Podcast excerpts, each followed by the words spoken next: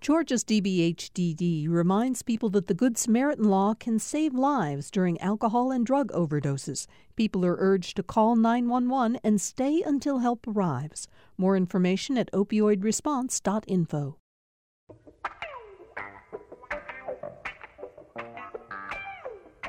Welcome to Political Rewind. I'm Bill Nigut. It's another election day uh, here in Georgia. Primary runoffs taking place across the state, primarily for local elections, but also a couple of congressional uh, runoff elections, uh, two of which, particularly Republican runoff elections, we're going to talk about in just a little bit. Um, according to the Secretary of State's office, uh, almost 400,000 people, some 377,000 Georgians already voted in advance of today's uh, runoff election.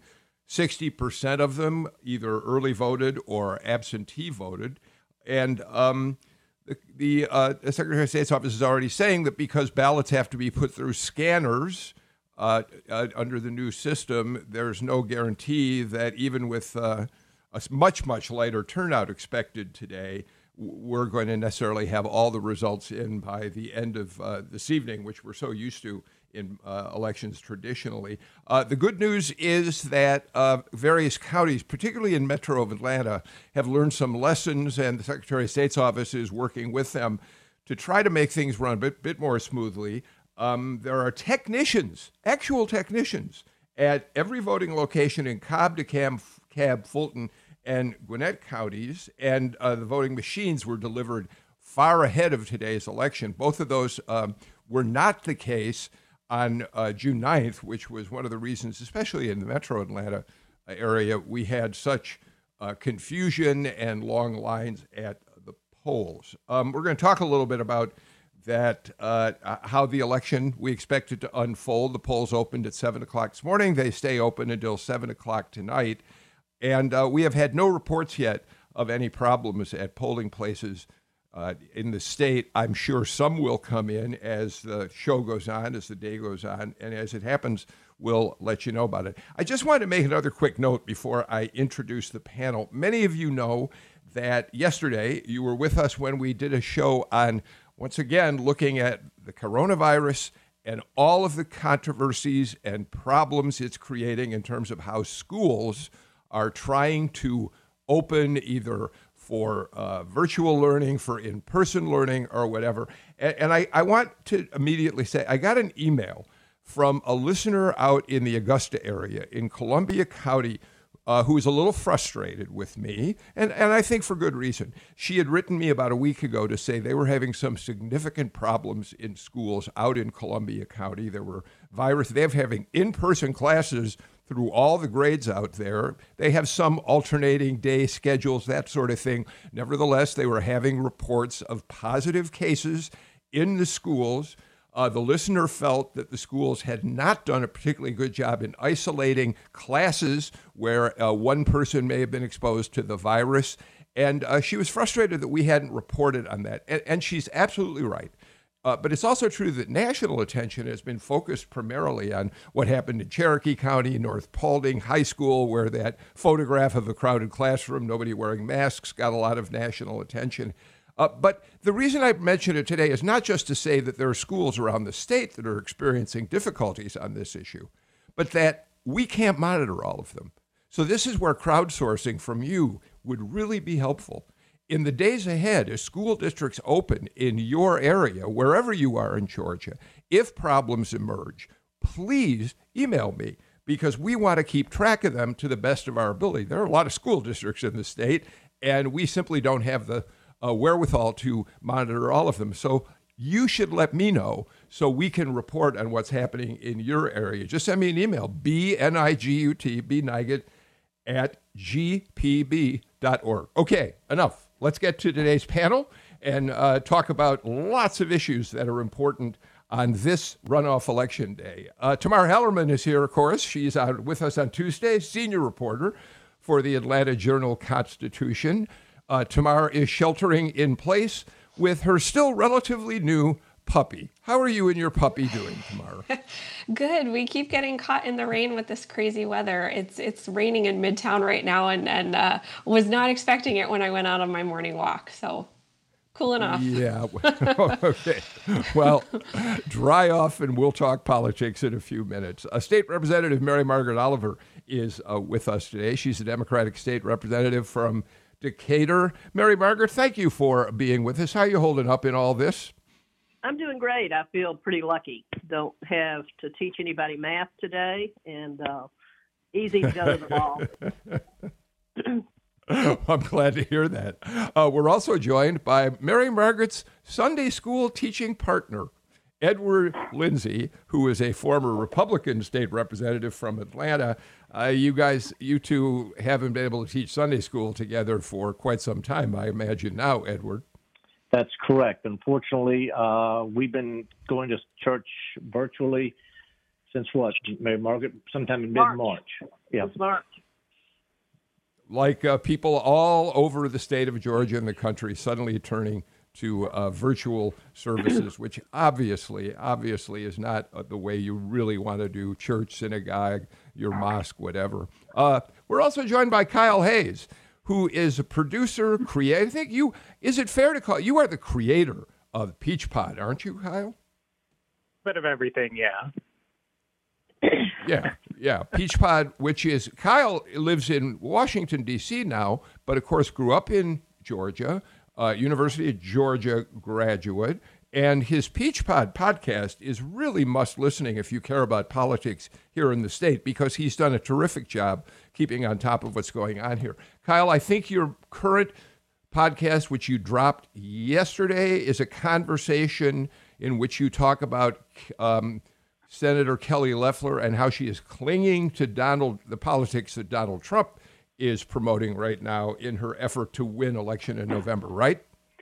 That is correct. Yeah, I think that kind of became a story for everybody this week as we've seen um, the path that she, she started in the middle of an economic crisis and a pandemic, and it's much different than the one that was advertised when she first uh, took seat in the Senate at the beginning of the year. So, yeah, that was our show for this week.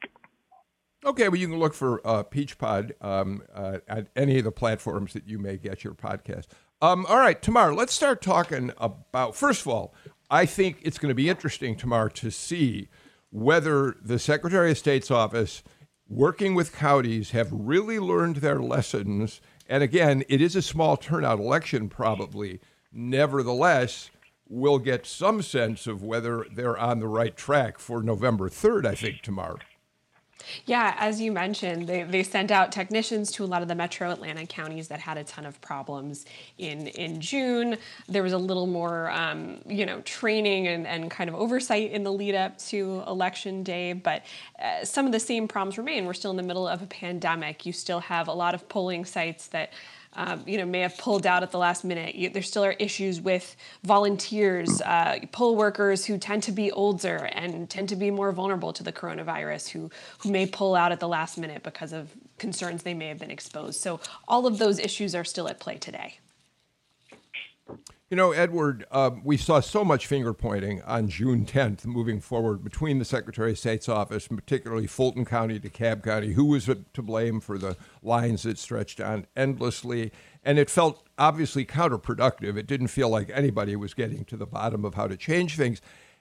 Am I am I sensing that they've decided they're they better start cooperating to move things forward, or, or do you think we're still experiencing some tension between the state and the counties? Well, there'll always be some tension. There's always been some tension uh, between the counties and the state, given the fact that they have very different responsibilities with elections. But it does appear that they're getting along better and they're trying to figure this out. The fact of the matter is, nobody looks good uh, when uh, there are problems with voting. Uh, and the Secretary of State's office is trying to make some proactive steps uh, to prepare also for November. As a public service announcement, let me so let me also point out to your listeners that come, I believe, August 15th, uh, you can apply for an absentee ballot online. I think that's going to be a very positive step in the right direction.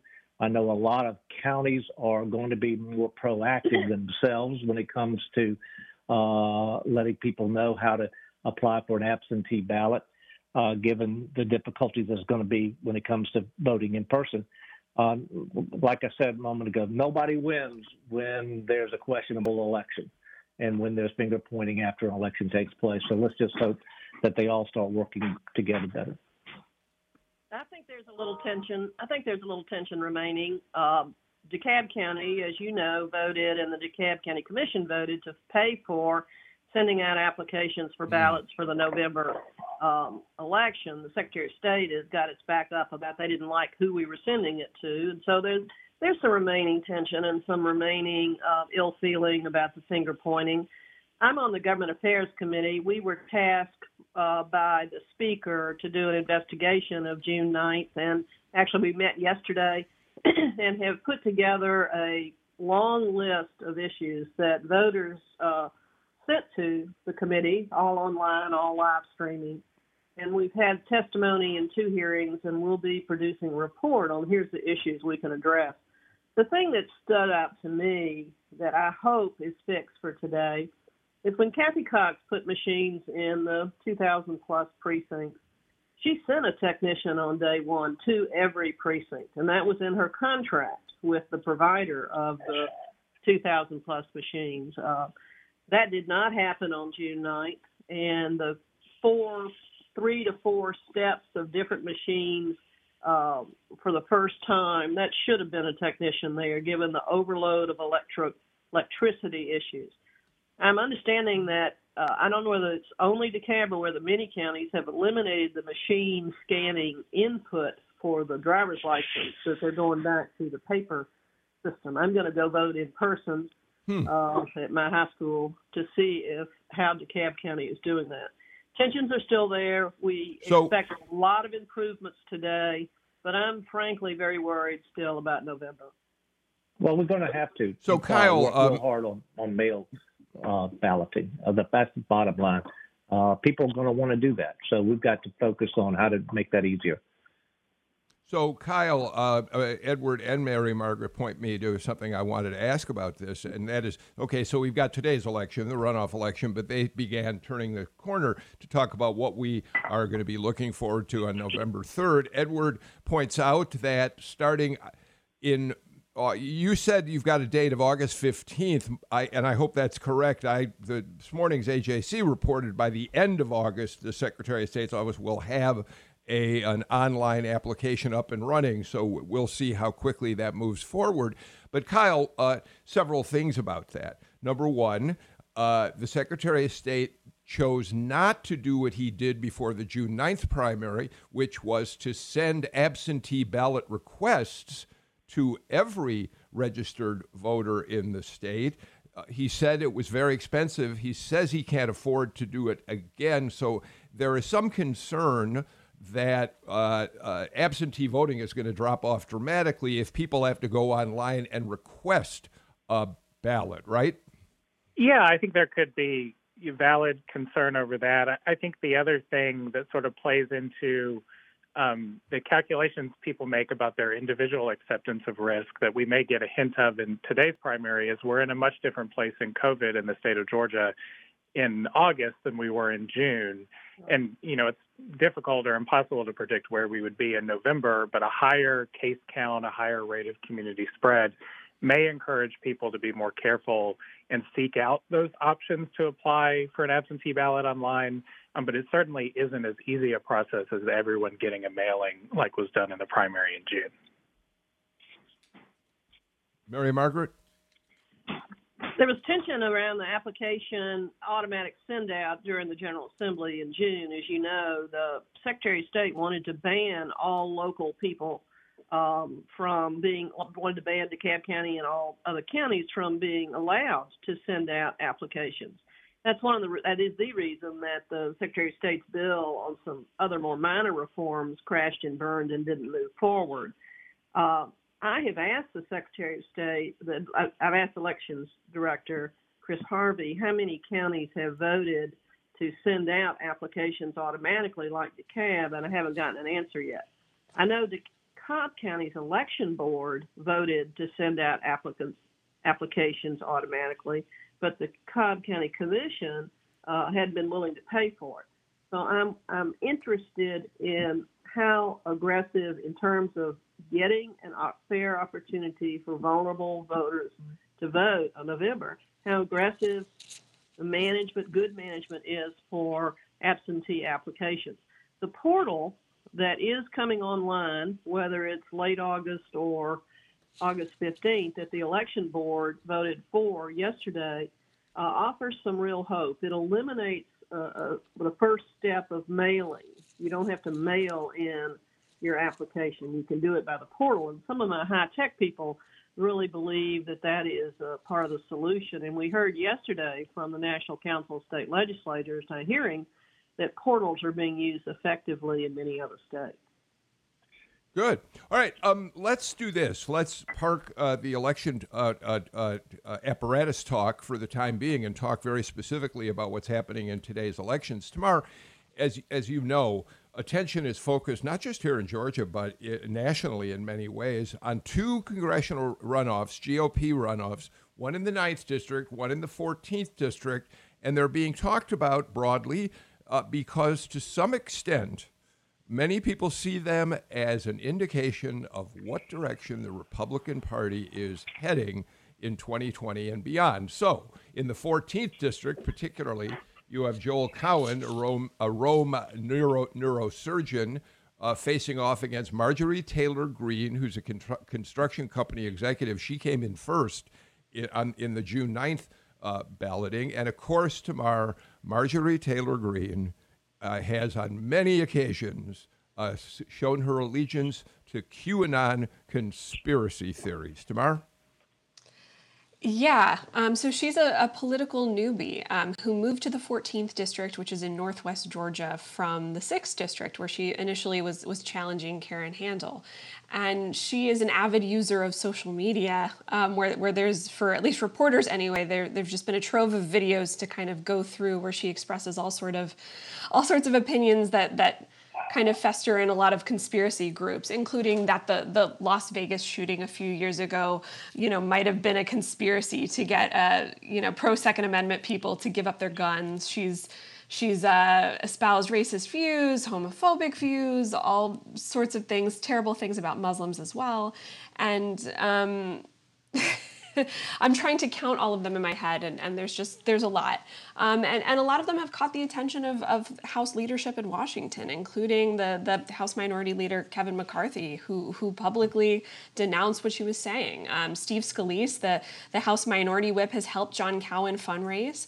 Um, but there's been a question, you know, you, have seen up and down all the, the House leadership on the Republican side denounce her, but a lot of those folks haven't necessarily backed that up with, with helping John Cowan fundraise. And in a district like the 14th, which is one of the most conservative districts in the country, but especially east of the Mississippi, having the leadership go against you is actually a positive and not a negative. Well, that's part of the quandary that the that the leadership is is in in, in Washington is that if they were to come down hard uh, publicly and come in full force uh, that could very easily be counterproductive and work to. Uh,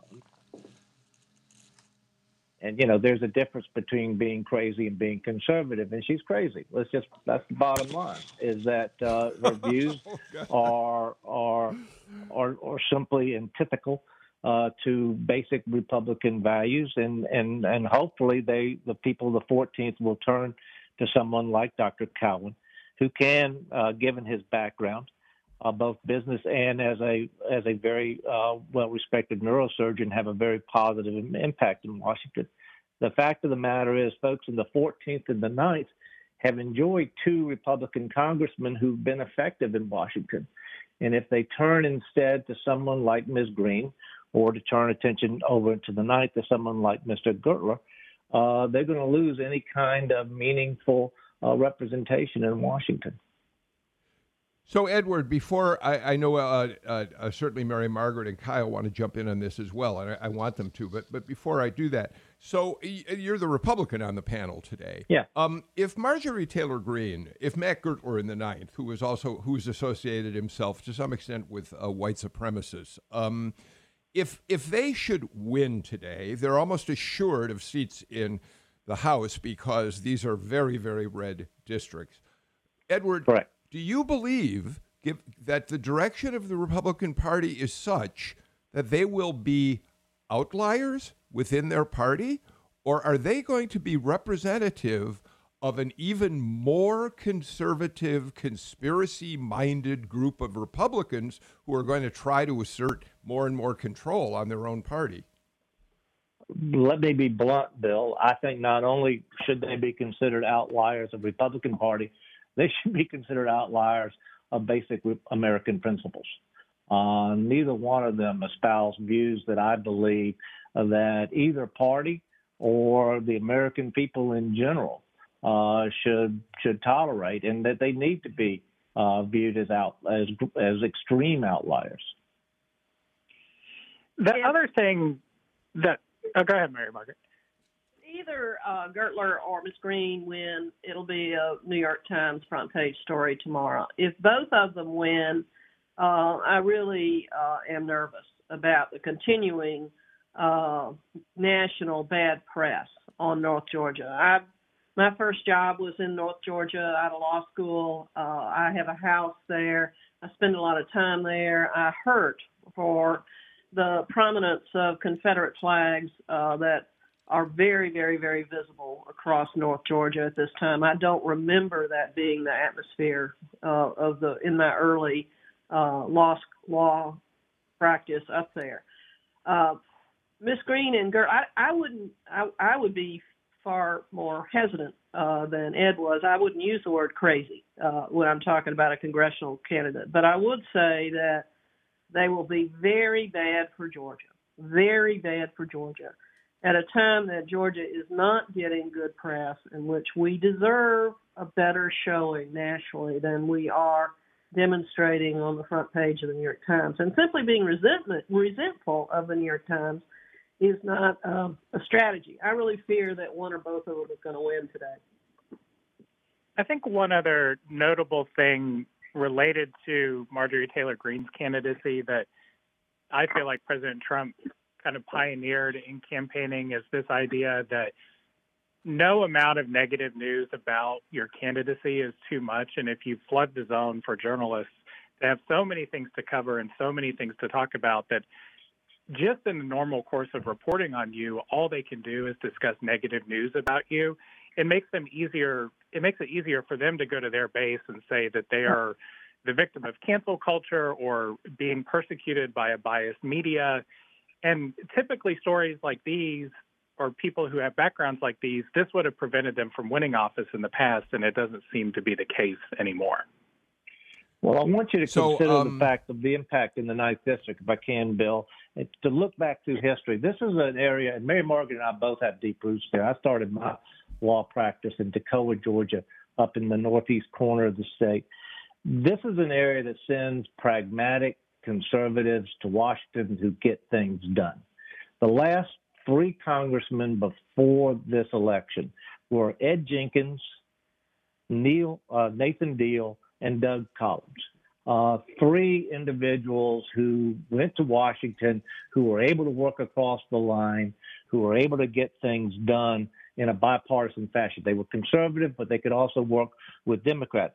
And to have someone like the folks that are being considered uh, in the ninth, like Matt Gurtler, or for that matter, over in the 14th, like Marjorie Greene, who are not going to go to Washington to try to improve the the the lives of their communities that they're supposed to be serving is really going to be very disappointing. Worth kind of going off of what Ed just said, taking a step back and looking at the entire Georgia delegation and what's going to happen. There's going to be a huge change.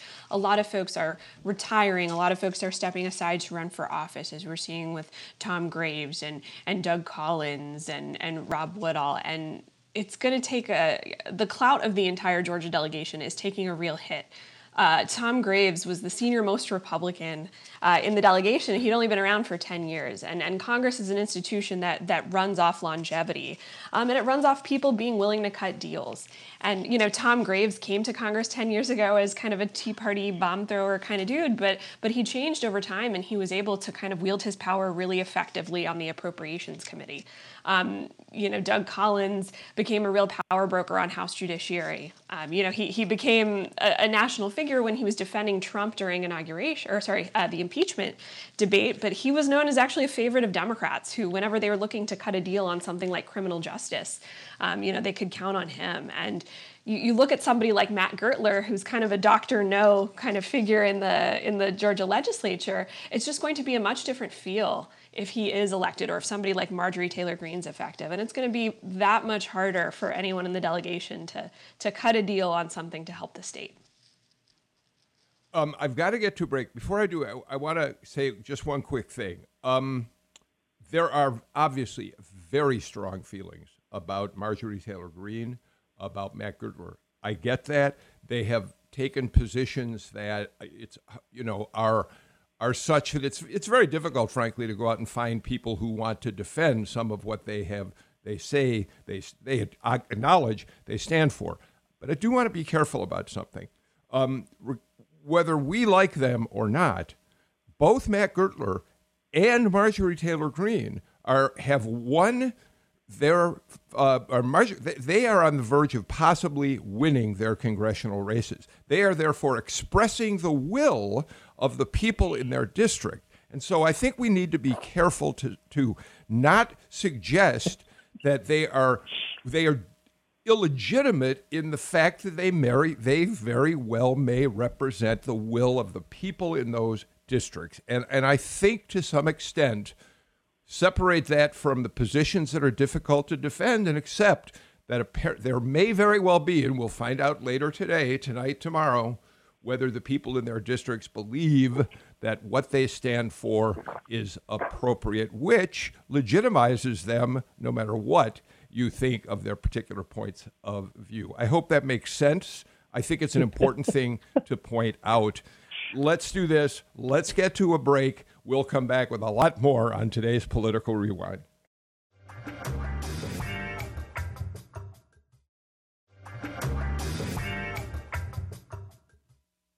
Senior Atlanta Journal Constitution reporter Tamar Hallerman, Peach Pod's Kyle Hayes, Representative Mary Margaret Oliver, and uh, Edward Lindsay, former uh, state representative, Republican from the uh, uh, uh, uh from Atlanta, are all with us today. By the way, Edward Lindsay, need I point out, is now a partner with Dentons, the world's largest law firm. Mary Margaret, you wanted to weigh in, I think, on what the comments I made right before the break. Congressman Graves and Collins are honest conservatives, uh, but young young men with political talent and some personal skills and some interest in substantive work. And I want to compare that uh, significantly to my experience with Mr. Gurtler. Um, you know, there's I don't use the word crazy, but I will use the word callow. you know, there's there's a when my introduction to Matt Gurtler was watching him on TV as a drunk college student saying what you can never say to a policeman, "Do you know who I am?" And what he was that he thought was important that time was a legislative aide to um, a state legislator. His demeanor, his lack of talent, his lack of interest in substance, his lack of participation. It's the issue of participation that's most significantly to, significant to me in terms of people who come to Congress. It's a very competitive environment. There are a lot of people of talent. Uh, Doug Collins, somebody of talent, somebody I certainly uh, disagree with, but he's a guy of talent who rose quickly. Matt, as did Nathan Deal. Matt Gurtler has no talent for the give and take and the substantive, intellectually demanding issues of Congress based on my experience with him on a day to day basis. All right. Uh, thank you. I want to. I want to move on. I think it's fair to say this panel has expressed itself quite clearly in how they feel about these Republican candidates, uh, and I want to move on from that. Thank you for your comments. Um, I know what we want to talk about next. Tamar, I help me understand something. Um, Governor Kemp yesterday, who was uh, with the Surgeon General of the United States at uh, Hartsfield Jackson International Airport, where they've opened a large testing area because they've got a hot spot down there in Clayton County, Fulton County, parts of Fulton. They want to get to the bottom of it. He made it clear that he is not going to issue rules that uh, uh there should be masks worn in the state schools. He says that should be left up to individual uh, school systems, which know their systems better and he would not presume to tell them how uh, to uh, uh, deal with masks. Uh, I, you can't help but contrast that with his saying lo- local cities and counties do not have the right to act on their own when it comes to his larger emergency rules for the whole state. Tamar? Yeah, and it, it comes at a time when Georgia's gotten national attention for some of these social media images that have gone viral. You know, we've talked about North Paulding High School, and now there's talk about Cherokee County, hundreds of students potentially being exposed. So, um, certainly, even more flack that, that Kemp has received nationally. I was struck when my, my colleague Greg Bluestein included facts and figures about just what all of these local school districts in Georgia have done so far and only about 68 of the 180 school districts in the state have mask mandates for teachers and 43 of them have requirements for students and teachers. So overall, a, a relatively small proportion have had the, have put those mask mandates in place, which I figured there would be more at this point. Yeah, I have noticed too that the governor seems particularly differential to schools and school districts compared to how he feels about local governments acting on their own. Um, listeners may remember that there was this brief discussion about delaying the start of the school year for the entire state, and that discussion was quickly shelved. Um, one thing, though, that I think has defined Governor Kemp's approach on this is to not mandate but encourage people to wear masks. And so my hope would be that he has taken that approach with school districts and school leaders too, to say maybe he will not mandate at the state level, but certainly encourage districts to take every precaution possible um, they have at the state level have acknowledged that there are going to be cases and that that's something that they're going to have to deal with. But I hope that they're encouraging as much caution as they can. Well, the bottom line is that mask, the use of mask is a proven way to deter uh, and to tamp down the, this virus, and that everyone who's in a public place, particularly indoors in a public place uh, near other people, should be wearing a mask. Uh, that's one thing that both the governor and Mayor Bottoms agree on. How to get people to do so is is where they disagree. Uh, she favors uh, mandates, and he favors uh, encouragement uh, through through medical officials and through example. Note that he every public appearance that he's had recently, he's always worn a mask. Um, we're not going to get to the end of this. If we don't uh, have people wearing a mask, uh, keeping social distance, uh, come up with an effective uh, testing that uh, you get the results um, in, in something surely less than 10 days or so, uh, we're not going to get to the end of this before we get a vaccine. And so let's just try to, everybody try to behave and get to that point. Mary Margaret? I've been following the litigation between the uh, Governor Kemp and uh, Mayor Bottoms closely. I've, it's kind of gone dark for the last week or so in relation to an mm. attempted mediation. The governor made a mistake, a political mistake, and a legal mistake, in my opinion. It's so uh, contrary to what he wants people to do, and now he's in a further ditch based on telling school systems that they should make their own decisions. Um, the inconsistent messaging and policy leadership on uh, mask is indicative of our lack of leadership and consistency overall in terms of addressing the COVID virus. And that's why we're in the problem that we are now. I think we're in a worse position today than when we left the Capitol in March, and I'm pretty discouraged about it. My only hope at this point is not that our politicians are going to get their act together and do something effective in a leadership mode, but that the virus is going the vaccine is going to come as quickly as it can. I'm pretty I'm pretty worried about Kyle. You know, Kyle, you know, it, I'm a little puzzled by all that. I think we all are. We can't read the governor's mind. Um, there is no question, and Edward pointed it out, that he believes masks are a good thing. As Edward pointed out, he and, and uh, Public Health Director Kathleen Toomey went on a state tour uh, to tell people you should be wearing masks. His reluctance to issue a mandate, we're kind of left to speculate whether this has to do with his conservative Republican belief that government should not try to have such a great amount of control over the individual lives of citizens, of residents of a state, whether it is politically motivated, whether it's part of the President Trump's uh, uh, refusal at times to wear masks. We really don't know, uh, but we do know that he's made it clear he thinks masks are a good thing. Yeah, and that's why I think what he's doing with schools, especially if he is weighing in behind the scenes, is so important because this is an opportunity for him to use good soft power with school districts in more conservative parts of our state. I actually grew up in Cherokee County, graduated from Etowah High School, and, and know that area really well, and know that officials in Cherokee County would listen to the governor if the governor calls them. You know, Kelly Girtz over in Athens is not going to have as much political overlap with Governor Kemp, school districts in conservative parts of our state are going to listen when the governor calls. And so that's why I say I hope he's weighing in and using soft power because that's an effective tool that he has, even if he won't commit to the mandate publicly. But because that's all behind the scenes, we just don't know if he's doing it. So, Edward, uh, Surgeon General Jerome Adams, who was with uh, Kemp yesterday, kind of seconded what the governor said about masks. He essentially said, uh, gee, you really can't.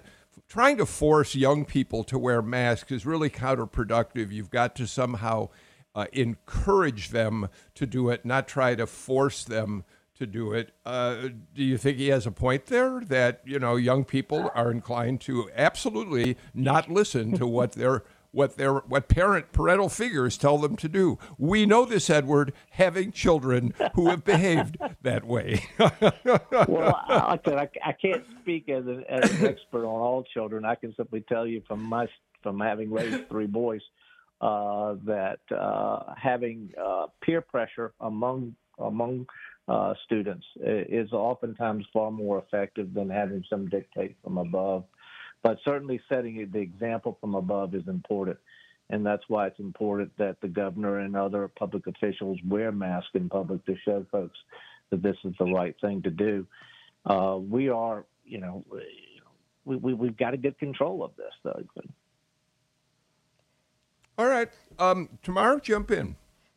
I was just going to say, you know, yes, it's hard to get, especially teenagers, to listen to authority figures. At the same time, when I was in high school, you know, we certainly had administrators and teachers who policed what students wore pretty heavily. You know, no no baseball caps, no spaghetti straps. If you wore a skirt that didn't go um, you know, below your your fingertips, you were sent home, and and that was, you know, they did a pretty good job of policing that. So you know, the, I've seen teachers argue that, that this is in the same vein, those who at least want a mask mandate anyway.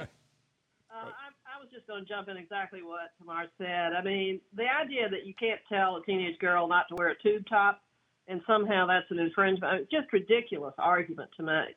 Uh, hair, blue, blue jeans around your butt, short. I mean, it's just ridiculous to say you can't tell teenagers that they have to wear masks the modeling that the governor has done in most cases to wear a mask in Georgia is very positive, but his stated policies are totally inconsistent with that, and I I fault him for that, and I think it's a significant failure.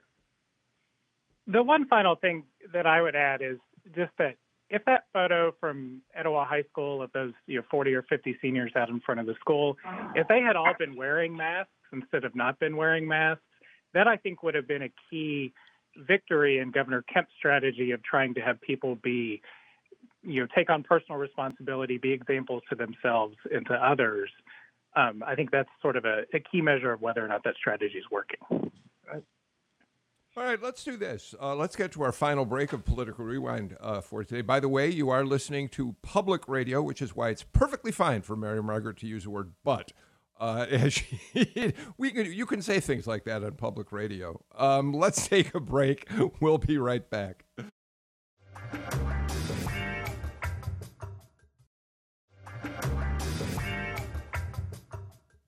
I was teasing Mary Margaret, and I apologize for that.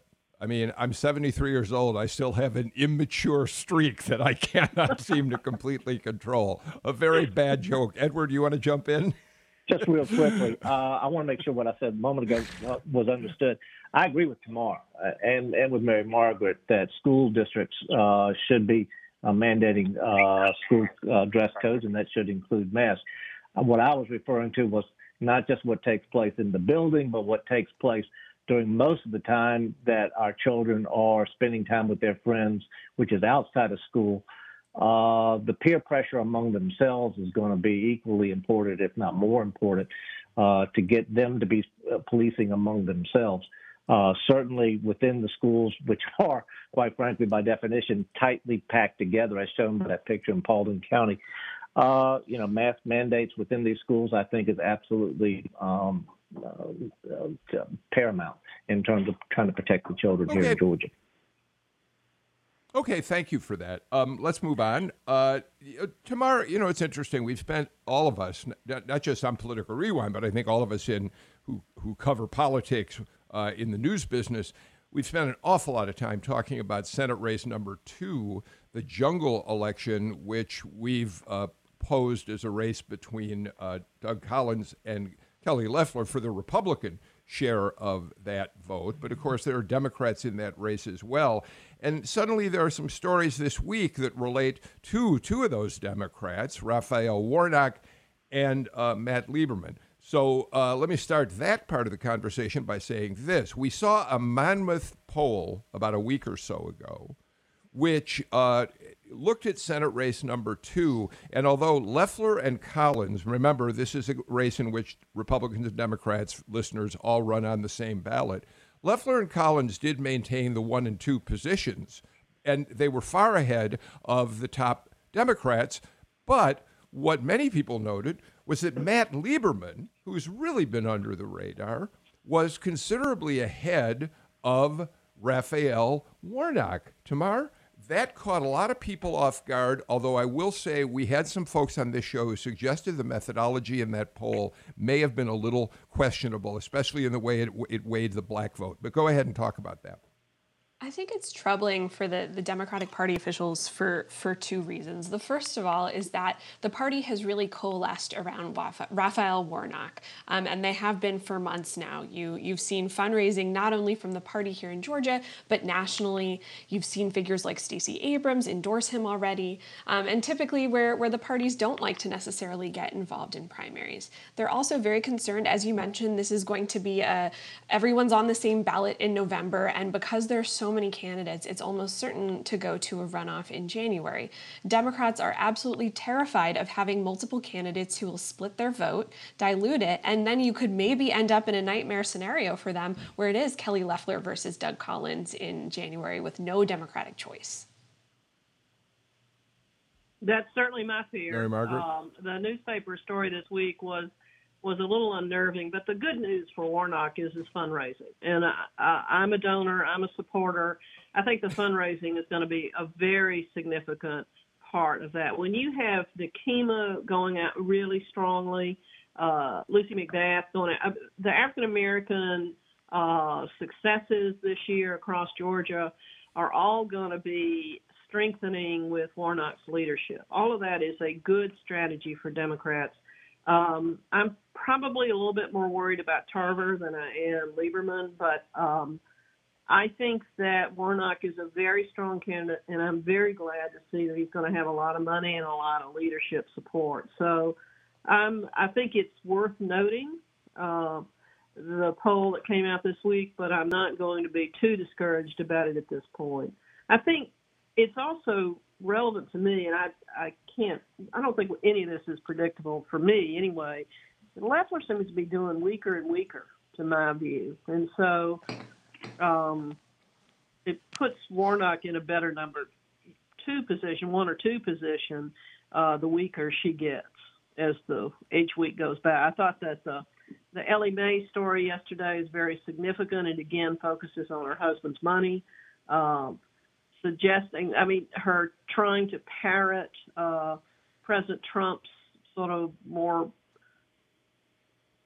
I don't know what word to use for his policies. It just does seem so inauthentic to me. Um, so if she continues to be weak and Warnock's money continues to go well, I'm encouraged for him.